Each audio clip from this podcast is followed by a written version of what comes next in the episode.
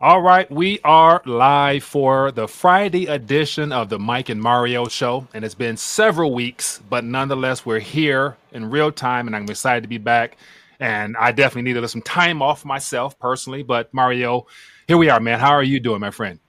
I'm doing well, Mike, and you? Oh, man, I'm doing good, man, and so before we went live, I was talking about how, well, I didn't mention this, but like literally I've been live streaming faithfully for 6 years straight, 3 to 4, 5 times a week. And I've never took a prolonged period off other than a week or two here. And it's been refreshing to just unplug a little bit. You know, I can see better. I can sense things better. My senses are a little heightened just because I dialed back on some of the negative news, but life is still moving on, man. And here we are now, and looking forward to connecting with you. Of course, I've been watching your video, so that's how I stay informed. But I haven't unplugged, but what I've done is I've been playing a lot more golf and getting a bit of coaching because my swing had deteriorated. So that's kind of refreshed me as well, away from a lot of the doom and gloom. Yeah, I can understand why you'd want to do what you did. Yeah, and it's good because now I think this is going on our third year of connecting for these live streams on Fridays, if I'm not mistaken. So definitely offers a lot of value to the viewers, man. So for those who are plugged in, definitely looking forward to connecting back with you guys. Feel free to throw out some thoughts, questions, ideas. We'll try to jump on those towards the end. And if you're here, hit that thumbs up, show some love for the channels. And so another thing I want to mention, then we got 6-7 articles to get into. So this is more of a reintroduction of the Mike and Mario Show, but I want to encourage people to make sure you support those people that you follow and that you learn from and that you enjoy being along on the journey with them, just because I think coming up this fall, the next spring, especially the media crackdown, like there's a lot of talk about here in the U.S., how YouTube is going to start hiding news, alternative news, so that they can maintain their narrative. So definitely make sure you stay plugged in and go from there. But all right, enough ranting, man. Let's get back into it. So the UK, from what I've gathered, based upon what I watched in your videos, seems to be leading the Western world downward. And if I can say that correctly, even though it's not something to laugh about, but I think it's a lot of stuff we can learn from what's happening. And moving the goalposts is always something we talked about when it comes to the whole CPI 2% target that they established for themselves to keep compounded inflation going. And so now they're talking about adjusting that. So the very first article, let's jump into it, man, because actually it's the wrong article, but give me a second here. I got to get my stuff together. But I think this is very important because this will UK lead the way. But advisor to UK Chancellor urges to rethink on Bank of England's 2% CPI target. So there's a lot of rethinking these days. But does this surprise you at all, to say the least? No. And notice how this advisor works for JPMorgan Asset Management. Mm-hmm. And if you read the whole thing, and you don't have to show it, I've read it. She says that, we've been bouncing along the zero bound.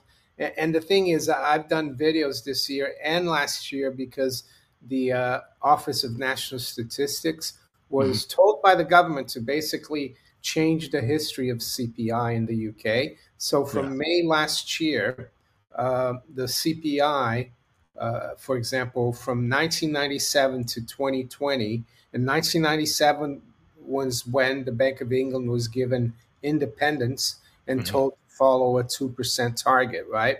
But in those 23 years, the average CPI was 2.7, which was way above 2%. So they failed to reach that target. And 0.7 doesn't seem a lot, but over 23 years, it adds up and compounds.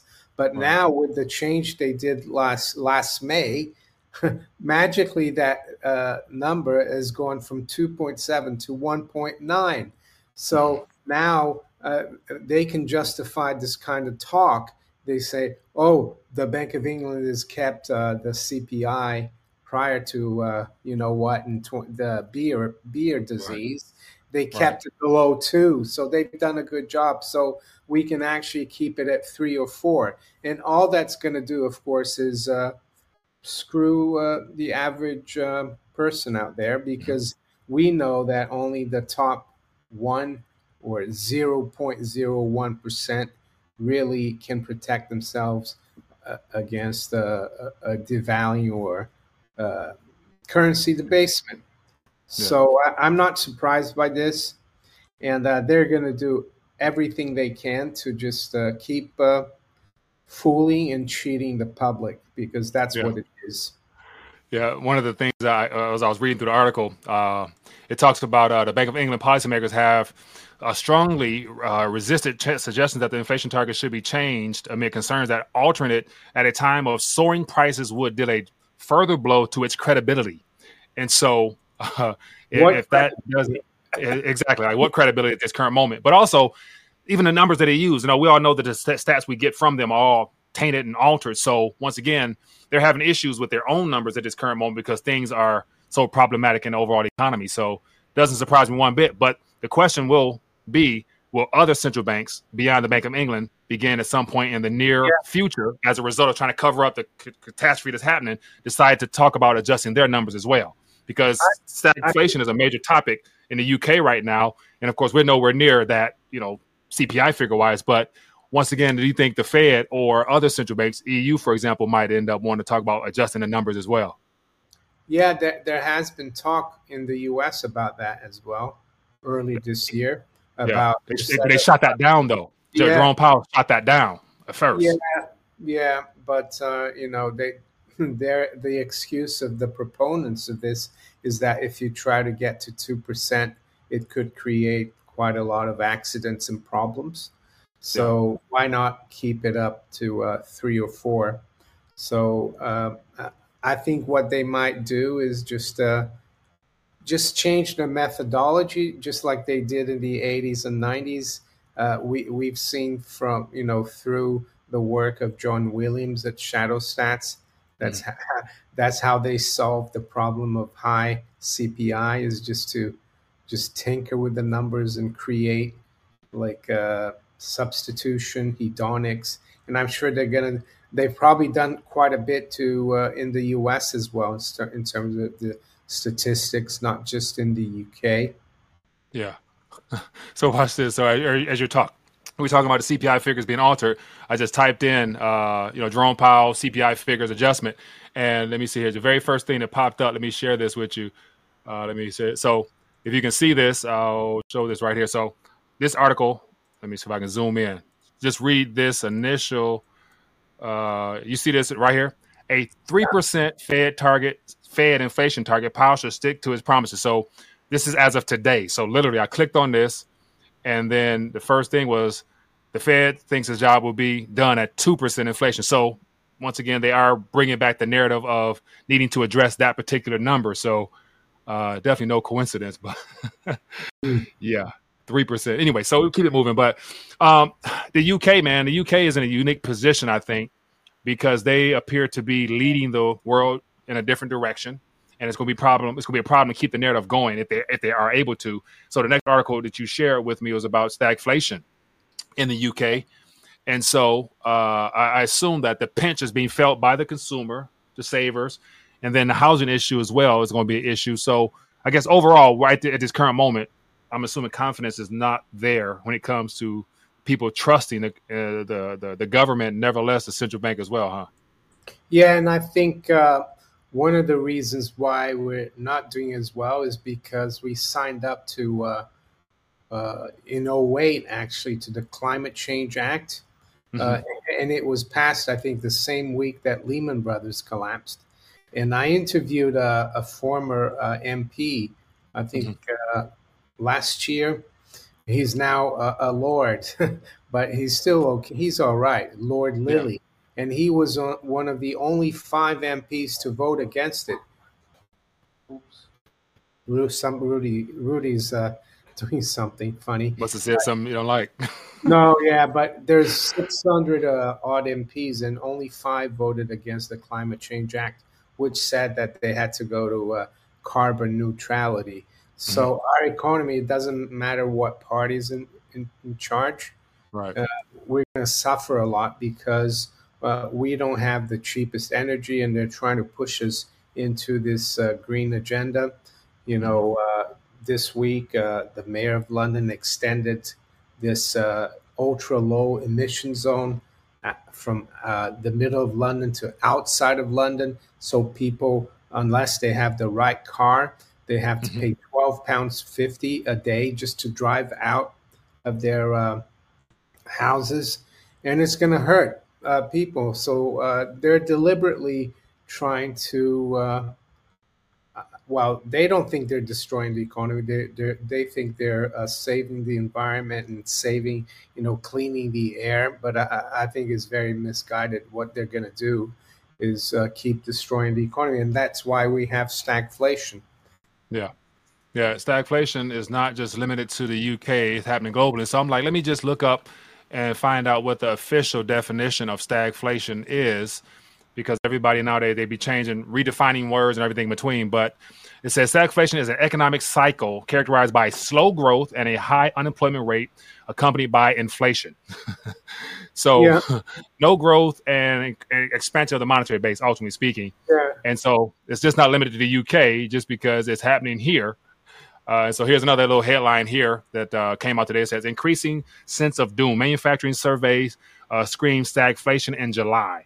And of course, the numbers are always adjusted. So stagflation here in America as well, because we are in a recession. Here it's not official. The official unemployment rate here is quite low, but they don't tell you that they've added hundreds of thousands of people to... Sign up to The Economist for in-depth curated expert analysis of world events and topics ranging from business and culture to science and technology. You'll get the weekly digital edition, online-only articles, curated newsletters on politics, the markets, science, culture and China, and full access to The Economist Podcast Plus. The Economist is independent journalism for independent thinking. Go to economist.com and get your first month free. Like the disabled list, where they get benefits, they're not counted as unemployed. And so our unemployment rate is like something like 3.5, which doesn't really represent anything. And I think the same thing in the US, you know, the unemployment rate has ticked up today. It went up from 3.3 to 3.8. But I would say that...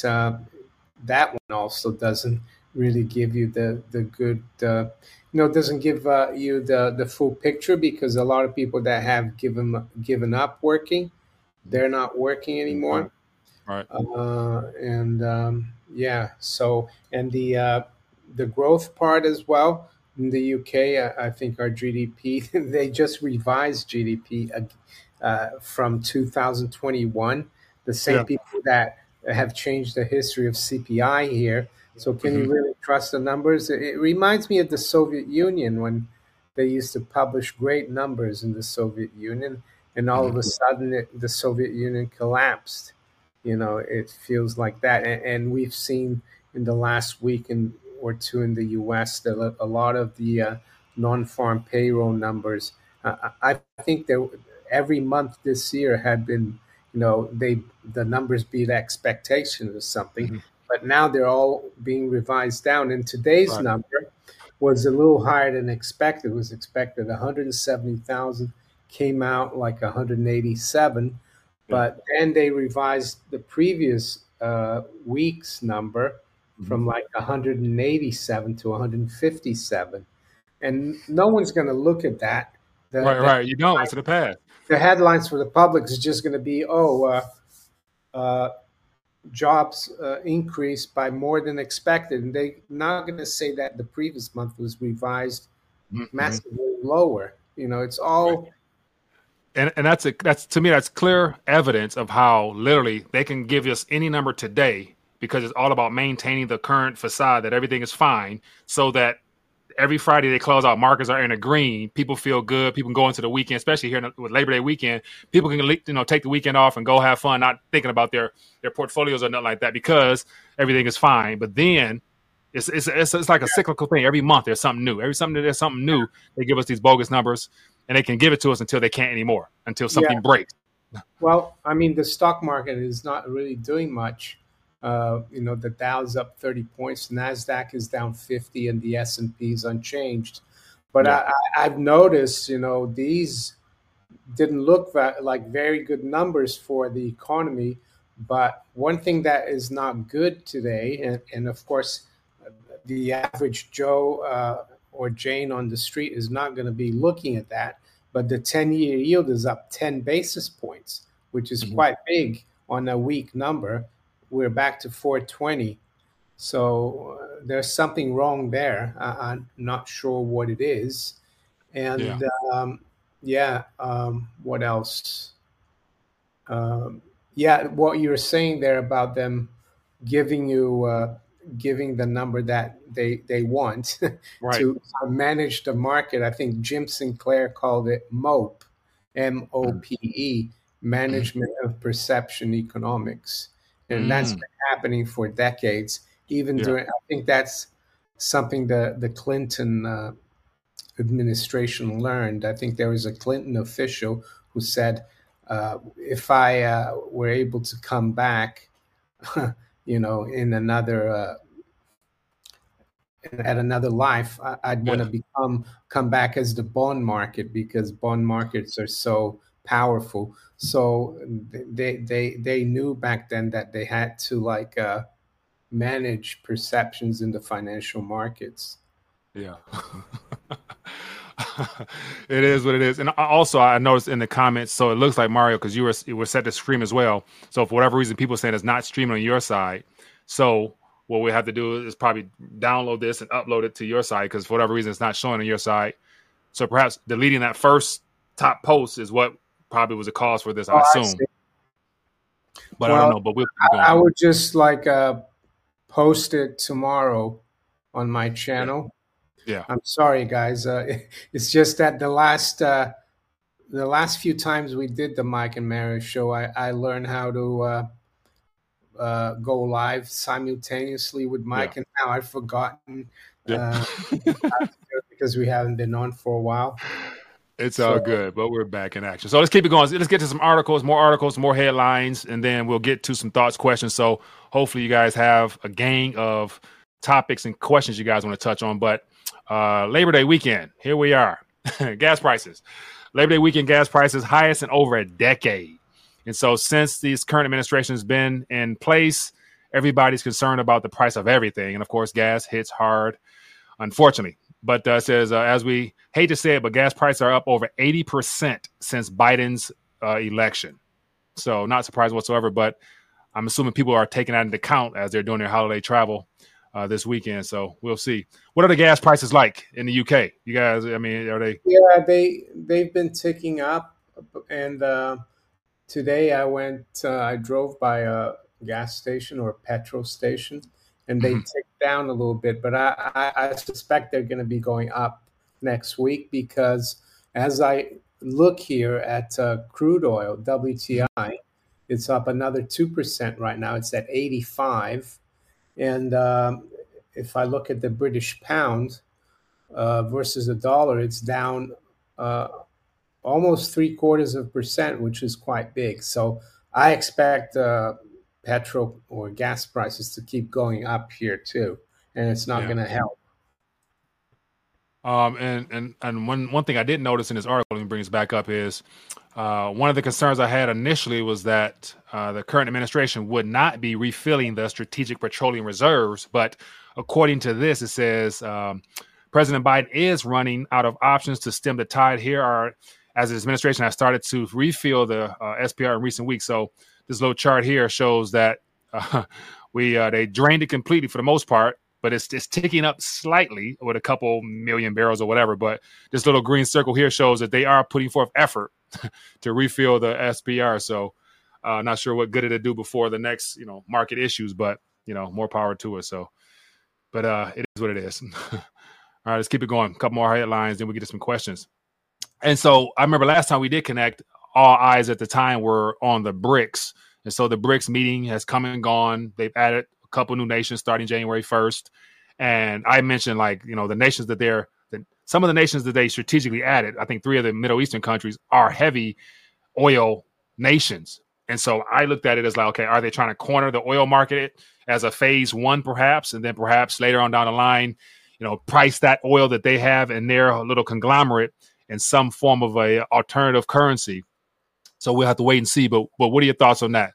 What's the chance that they literally try to, everything coming from that region is priced in something other than USD for international trade? Yeah, I think eventually they will try to maybe have their own currency. But I think the important thing right now is that they're growing. BRICS is going to become 11. Mm-hmm. And they're going to, they're a big chunk of the world population. They have a lot of commodities. They do a lot of trade with China, and that's increasing. And I saw that China is going to invest for the first time abroad in yuan. In Argentina. In Argentina. Okay, I saw that. Yeah. So I think there's a lot of disdain, and people play down the BRICS. They say that they're useless, that they're never going to do anything together. But I think they do have a common, how can I say, goal. And the common goal is to be less dependent on the West, because the West has kind of screwed the rest of the world for a few hundred years.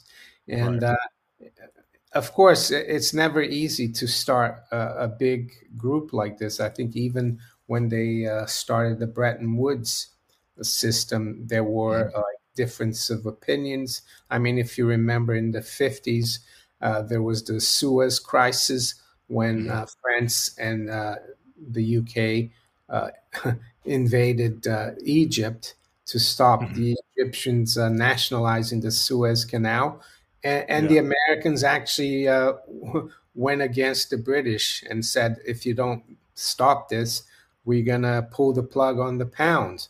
So, there will be problems. But I think the takeaway from the BRICS is that they're going to expand. They're going to be 11 by the 1st of January, 2024. They could be, 20 or 30. 20 or 25 by 2025, who knows? Yeah. And they're definitely going to try to trade with their own currencies. And that all that means is that they're going to need less and less dollars or pounds or euros. At Evernorth Health Services, we believe costs shouldn't get in the way of life-changing care, and we're doing everything in our power to make it possible. Behavioral health solutions that also keep your projections at their best? It's possible. Pharmacy benefits that benefit your bottom line? It's possible. Complex specialty care that cares about your ROI? It's possible. Because we're already doing it. All while saving businesses billions. That's Wonder made possible. Learn more at evernorth.com/wonder. Or other Western currencies. Right. And also I think, the whole BRICS formation is going to be chaotic at first, but then again, they have a common interest, as you mentioned, and it's basically de-dollarize their entire economies and come up with alternatives. But I think with the comparison to Bretton Woods, Bretton Woods was favorable at the time due to the, a decade or two of wars prior to. So it made it easier for a lot of nations to run to the table for that type of agreement, just for the rebuilding process. So I think if there happens to be another event, God forbid, similar to what happened with, the World War series, then it'll be easier for the BRICS to come together on something common as well, just because the rebuilding process will need to be paid for in something other than USD. So I think it'll be easier for those guys to do that. And then speaking of which, I want to show that little visual from Dan Popescue about the BRICS. And this is, of course, from what we know. And, of course, I'm assuming it's a lot more than that. But here's the new BRICS alignment and their current gold reserves as of July, according to what Dan put out there. So, but it was a turning point, as it says here, the great financial crisis, to where something broke in the monetary system completely, and everybody started running to gold officially. So you couldn't hide it anymore, because this thing is literally spiking up like the U.S. debt, or not as high yet. But this says a lot. Go ahead. The thing is, it says 6,506 tons. Yeah. I mean, and there's speculation that Chinese have at least 20,000 tons, and the Russians as well have a lot more. So, and on the other side, the United States hasn't done an independent audit of Fort Knox in I don't know how long. Right. So do they really have 8,300 tons unencumbered? It's difficult to say. No. And at this current moment, anybody who's watching this monetary restructuring unfold would be willing to say that the likelihood that there's 8,000 tons of gold in Fort Knox is not probable. It's just because the Western Hemisphere talks nothing about gold, and all the talk about gold is coming from the BRICS and their side of the world. So they don't want nothing to do with gold because I don't think nothing there. I saw a clip on TikTok or Instagram of this guy, on the floor of the New York Stock Exchange. And he said, he was talking about BRICS, and he said, I spoke to the guys here on the floor, and they laughed at me when I said there's going to be a BRICS reserve currency. And they said the United States has twice as much gold as all the BRICS combined. But I'm sorry, the guys on the New York Stock Exchange floor, they don't trade gold. They trade stocks and bonds. And they have no clue or idea, but that's the kind of stuff you get. And I think a lot of people are going to be shocked. It's not even a matter of them having their own reserve currency. It's a matter of them not using the dollar. That's going to make the demand for dollars drop massively. Right. I mean, that's the thing. The biggest thing with this whole de-dollarization process, you don't need to get rid of dollars just because the Western empire is going to implode on itself. You just need alternatives. And so I think between currency swaps and, of course, the use of the yuan down to, down for the global south being an option itself is more than enough to let us know that things are shifting. And speaking of which, let's jump on what's unfolding in China, man, because based upon all the activity happening over there, a lack of activity, it looks like it's a 2008 in the making type of crises unfolding, but it's been relatively contained thus far. And so do you think, based upon all the negative news we're getting out of China, that the Western hemisphere, i.e. the U.S. and the Federal Reserve, because they definitely would feel the repercussions of whatever happens over there, do you think the Federal Reserve would probably come in and help the Chinese out as far as papering over some of their losses or what? Because if they go down, the domino's going to fall over here mighty fast. And do you think they want that right now? No, I don't think, I don't think the U.S. can help China because, if there's a problem in China, it's more domestic. Yeah. So, unless the U.S. starts printing a renminbi, which they can't, China has loads of dollars, $3 trillion in reserve. So I think China will be okay. I think what's happening in China, according to the Sirius report, is that they actually want to take the air out of bubbles and Evergrande and other real estate bubbles. And they've done it, you see, because they and us in the West, we've been used to seeing bailouts of everything, right? Everything collapsed, and they came and brought it back. 2020, even the in March this year, they did let some banks collapse, but they bailed out, depositors that had more than 250,000. And it's ironic because we're told that in the West we have free markets, in China they're communists, but I actually think they're more. They lean more towards free markets. So I don't think I'm not saying the Chinese economy isn't doing well, but they're just slowing things down because they don't want it to get out of hand. And I don't think the U.S. can help.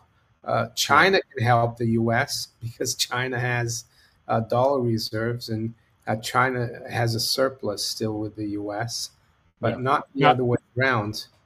Yeah. Now, the reason I mentioned that is just because if something was to happen over there, if it wasn't a strategically event occurring right now where they're letting some air out the bubble just to get things under control for whatever's to come. Okay, cool. But if it wasn't that, and if it wasn't a contagion event that happened to spread, just like whenever something happened to the EU, whatever, created some type of special currency swap, type of, prop, like emergency fault line to prop up just so things don't get as bad. I don't know. It just seems that the political climate in the U.S. is to be very anti-China.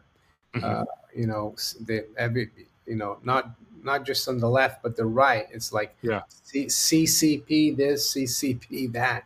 Even though I saw the other day that Goldman Sachs working very closely with the Chinese government, they opened a private equity fund that was funded by the Chinese government partly.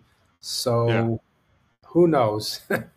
Now watch this. They don't use the words or the letters CCP no more because that, the communist side. So they use People's Republic because they want to make it appear as if the Chinese people have the same liberties and freedoms we have, even though they're in a surveillance state. But so they change the narrative on how they address that particular country in of itself. So, but then again, we'll have to wait and see. But, it's not going to be pretty. Actually, CPC, because it's actually the Communist Party of China.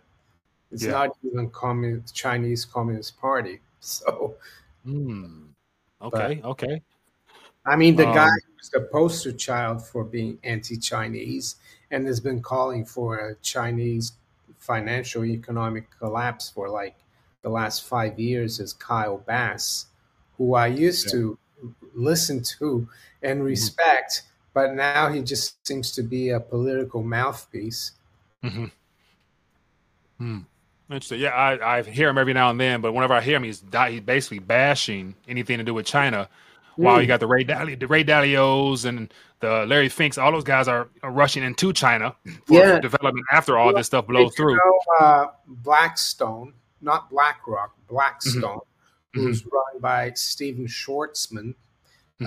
They have a program that they fund at Oxford University in the UK. It's called the Rhodes Scholarship for Chinese students. There's a Rhodes Scholarship for American students. Bill Clinton was a Rhodes Scholar. He came to study at Oxford. But they have a Rhodes Scholarship for communist Chinese students. And Blackstone finances it, and Oxford runs it. So are they really our enemies? I mean, maybe it's just for public consumption, but the people high up, they're still working with them. Right. And that's where I always go into that, the good guy, bad guy narrative that we've been given. The BRICS are bad, the West, Russia. And of course, Russia's been used as a scapegoat for now. And, Ukraine is still going on. And I think I hear more about it. Zelensky's using leverage now, trying to blackmail Europe to give him more funds and, and we put $75 billion into it and about to send some more, but they sent $700 to the families of Maui. You got a super chat there from Chris. All right, let's get to some questions in. So we got Chris, appreciate your man. Says great to see you back on action again. When is the S&P going down grade? It's going to downgrade the U.S. government debt like Fitch did recently. You think their metrics are not much different than the other two? Wow. S&P downgraded the U.S. back in 2011, and their CEO had to resign. So, but it's possible they could.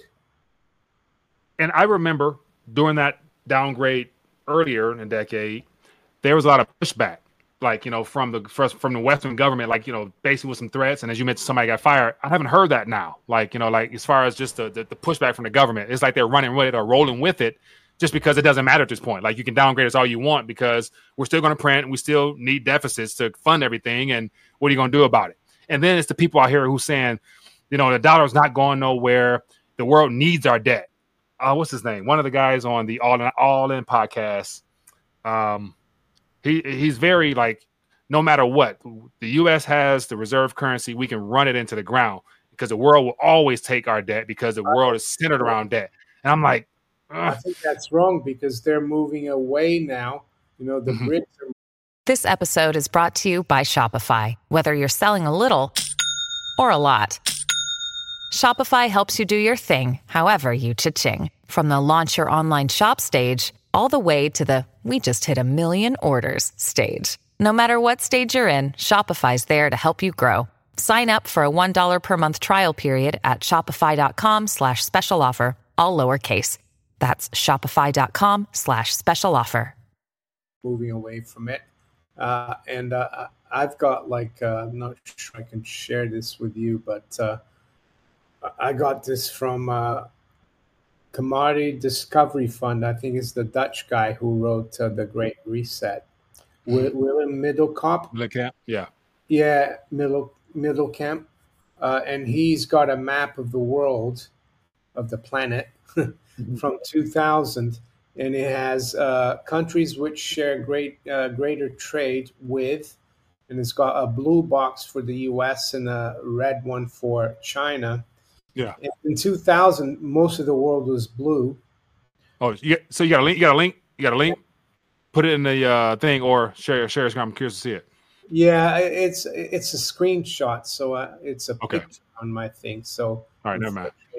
But the thing is, now in 2020, if you look at this map, the whole world, with the exception of Canada, Mexico, and a few countries in Europe, it's all orange. So if they're gonna be dealing with each other in their own currencies now with BRICS, why do they need U.S. debt? That's what I'm trying to say. Yeah, it's called. Let's see if you Google it. It says, who are you gonna call countries which share greater trade? And if you do images, you might find it. Okay. Let me see here. Countries that share greater trade. Who are you gonna call? If you do images, you might find it. Let me see what pops up here. United States. Okay, so let me see. Is this it here? Is this it here? Yeah. No, that's not it. It's not it? No. Let me go back here. World GDP. Let me go on Twitter. It might be on Twitter. Ugh. All right, well, we look for that. We can let me see. But we got a couple articles here. Nothing major. Nothing. Yeah, but nothing new. Too shocking. But want to get us some questions? Yeah, let's do some questions then. All right, let's let me see here. So for those who plugged in, feel free, because it's been a while since we've connected with you guys. Curious to hear what you guys are keeping your eyes on, or what are some topics that's worth bringing to the forefront that we may not know about or may know about. And if you want to share some thoughts on it, feel free to do that. So put out some questions in the chat, and let's see what we can get going here. And now we'll see where it takes us. So highlight at RTD or whatever, sort of stand out, and then we can answer if we see anything. Let me see here. Question from UK Financial Preparedness. Mario, are you aware that the UK National Grid will pay us to stop using electricity on at least 12 separate occasions in winter 23? It's all conditioned for the incoming energy. Yeah, I think I saw an article like that a few weeks ago. Yeah, but I mean, I'm not looking to get paid to not use energy. Yeah. Let me see here. That link. Let me see. Yeah, the link you sent me, because that's a file on your PC. It won't let me. All right. Won't let me look at it. Okay. Don't worry about it. We'll get it next time. I'm looking at the 10-year keeping over 4. Low blood pressure. LBP, what's up, man? Yeah, the 10-year right now. Let's have a look. Yeah, I'm surprised today that we are up 10 basis points LBP because the jobs number were not, they're quite weak. Hourly earnings as well didn't go up as much as people thought. So I would have thought that the bond market would have done well. But it's weird because it's the short end. The short end didn't go up. Like the 2-year yield is up only like 2 basis points, but the 10-year is up 10. So maybe there's something there that I haven't seen. But I think that's worrying for the bond market because I think the Treasury and the Fed are desperate to keep it below 4.3. Yeah. Another question here from Greg. It says, how will energy affect the housing to gold ratio? Housing to gold ratio. That sounds like some Mike Maloney type stuff there. I don't dive too deep into the housing to gold ratio. I spoke about it today. I follow it in the UK. Mm-hmm. Well, you know, if energy prices here in the UK keep going up, you know, the CPI will stay elevated. Bank of England won't be able to cut rates. They might even have to raise it further. That will make mortgage rates go higher, mm-hmm. will make house prices go down. And I think that would, make the house price to gold ratio go down as well, i.e. gold will continue to outperform. Mm. Yeah, so I'm assuming that just that'll happen, you know, globally, so not just in the UK. So question from Yvette. It says, will Biden announce on September 22 the crash of the dollar, or will they let the snowball just continue to roll? September 22. What's happening on September 22? Don't know. Yvette, what's happening on the 22nd of this month? I'm not familiar with any events. How do you know Biden is going to announce that? I don't know. Right. Yeah. So curious to find out what that's about. On the weekend. Here's Rudy, guys. There he is. Gotta put Rudy on the mic. Does she get her to speak or bark, or you gotta give her some basic commands? Does bark, but you know, yeah. Let me see. Here's another one. It says, would another round of lockdowns be inflationary or deflationary? Mm. Well, I think initially they'd be deflationary. Mm-hmm. But if they did the same thing they did in the last lockdown, which was eventually to pay everyone to stay at home. Mm-hmm. After the fact, would be inflationary. It would be inflationary later on. Yeah. And inside, there's talks of, you know, certain, like California, the extremely liberal cities and states talking about preparing for this fall already. And, yeah, so I wouldn't be surprised if there's pockets throughout the country decide to do some craziness like that. Dion says, do you think there will be more bank closures? Oh, 100%. 100%. There's going to be bank issues until there's... In the U.S., yeah. Because there's about 4,500 banks in the U.S., so yeah, I'm sure there will be.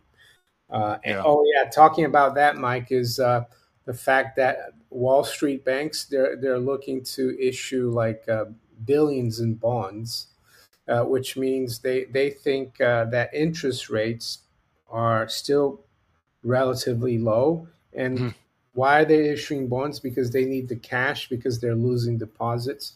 So that shows that the banking sector is in trouble. I think I saw an article about that. And speaking of which, just that emergency fund that they put together is continued to trend upward. You know, the BTFP hit another new all-time high this week, almost every week, and new all-time high for the banksters bailing out facilities. So this right here shows that there's issues back there because they're continually taking out these so-called loans that's supposed to expire next year, but we'll see. So there's definitely issues in the banking sector still. I like the way they use these acronyms. What's that? Basically BTFP. It's basically a bank bailout fund. Yeah. You know, so that's just another last minute emergency facility created to prop things up. So I'm assuming they got a couple more under their belt. There's something else. Says question. Lots of rumors of market crashing early October. Student loan payback. Lowbrook is asking about Newton, Isaac Newton. I think he set the gold to silver ratio around 15 to 1. What else? Okay, lots of rumors about market crashing on early October. Student loans payback and the emergency alert system being part of the issue. I've heard about all those stories, but then once again, I mean, every year there's people talk about a crash in October because it's the time of the year, right? And they are like I think during the last lockdowns they suspended student loan payments, but now it's back on. Right, it's back on officially soon. Yeah. So they're projecting that's going to be a reason why the housing market sell off on top of everything else. And so, yeah, I guess we have to wait and see, because in this current moment, anything is possible, man. Do you think that the price of gold will drop in its initial stages during the next financial collapse like it did in 2008? Yes. I think it's going to be a sell-off. I mean, a lot of people are going to dump all types of paper crap, which ultimately drive down the physical price as well, because that's how they measure it. That's how they create the spot price. And as a result of that, there'll be a dip. But then again, the premiums. Well, actually, I'm not too sure about that one, because this year in March, was it March when we had the bank troubles? Mm-hmm. Gold went up from 1,800, and then by the end of April, it was almost at 2,100 in the middle of that banking crisis. So who knows? Yeah. Well, some things never, people, I know that gold dropped in 2008 from 1,000 in March to just below 700 during the heights of the Lehman crisis in September 08. So it dropped from 1,000 to like 680. But you couldn't get gold at 680. You had to pay like a 10% premium. Mm-hmm. And then it turned around really quickly, and by 2011, it had like tripled. So I think you just have to hold on and not try to be cute, like sell it here and buy it back. Right. Or maybe just buy some more if it does dip and hold on. Right. Because, at the end of the day, you know where it's going to go, where it has to go. Here's something that's funny. It says, next facility the Fed should create should be called SHTF. That would be funny, boy. Here's something here. Credit card companies going to raise swipe rate despite U.S. merchants paid an estimated $93 billion in Visa and MasterCard credit cards free last year, just passed on to consumers. What can we do? So the swipe rate, is that how much the credit card company gets from the vendors? I assume so, yes. Yeah, I know. I mean, when I ran the pawnbroking shop back in 2012 to 2014, I had a card machine, and I had to pay every month to Barclays, something just to rent the card machine.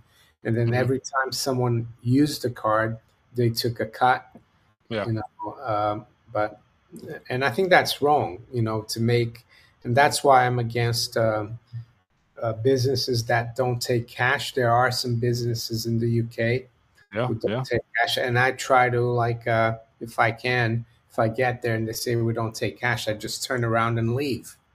Yeah, and they're popping up here. Taco Bell's here, and a couple other places are talking about doing that. So the question was, what can we do? And so, instead of being a victim of the money manipulation game that they're using to charge you excess on top of whatever it is you purchase, dial back on using your credit card in that capacity. You know what I'm saying? Don't use it for the sake of just consuming rather than boycott the shops that don't take cash. Yeah. Low blood pressure says, how do I get a Fed account at the Fed window? Your credit card is all maxed out. Low blood pressure, you need to become a bank holding company. You could ask Goldman Sachs, because they allowed them to become a bank holding company over the weekend back in 08 when they were collapsing. So give Goldman Sachs a call and say, can you help me to become a bank holding company? And then you can go to that discount window. Persistence over resistance. How you doing? It says, what would happen if the BRICS nations sell off their treasuries? Would the Fed have to buy them back to save the markets? Yeah, they're the lender, purchaser, lifesaver of last resort. Yeah, I don't even think though that they're going to sell them. They're just not going to be buying as many, and they're not going to, because they're not going to be needing as many dollars. And they're going to not be using as many. They're going to be getting paid less and less in dollars. So it's just, I don't think they're there to disrupt the Treasury market. They're just doing it because they know if they try to gang up and go against the dollar like that, they could be in trouble physically. Yeah. Now they all do it together. Can't, because the U.S. can't attack the world directly. But we'll see. All right, so let's let me see, 50 minutes. Let's look at. I see what's her name put buy silver and platinum. So I was looking at the prices. Action real quick. Let me gotta move you up a little bit here. But here's current silver activity. We got the gold figures here. Gold and silver did well right after the job data, but then they slammed it down as usual. So gold is now down about $2 and silver is down about 24 cents, the spot price. Yeah. 1964, it came down quick. And then what else we got here? Let me look at, where'd I go? We got platinum here. So yeah, everything did a little, platinum came down as well from a thousand. Platinum is looking better. It's down, but it's approaching 1,000 again. And recently, we got below 900. Yeah, an all-time high, 2,100. Yeah. Back in 07. Then we got palladium. Yeah, I don't follow palladium too much. Yeah, other than just them being listed here, so... All right. Well, we got we're about 45 minutes. I think we did a good job of covering a good amount of subjects for this week for the first Mike and Mario. I guess I call it season three, episode 1. But as always, everybody, it's great to connect with you guys. Hope you guys have a great Labor Day weekend for those here in the U.S. and for my people in the UK. Continue to do what you do best: stack, get your weight up, and enjoy life while you still have it. So, any last parting words of wisdom, Mario? Well, not really. Just try to, like you said, just maybe tune off from things and enjoy your life and do what you can for yourself, your family, and don't let things get you down. Yeah, I would second that. All right, good people. As always, be blessed, and I will see you guys later. Peace.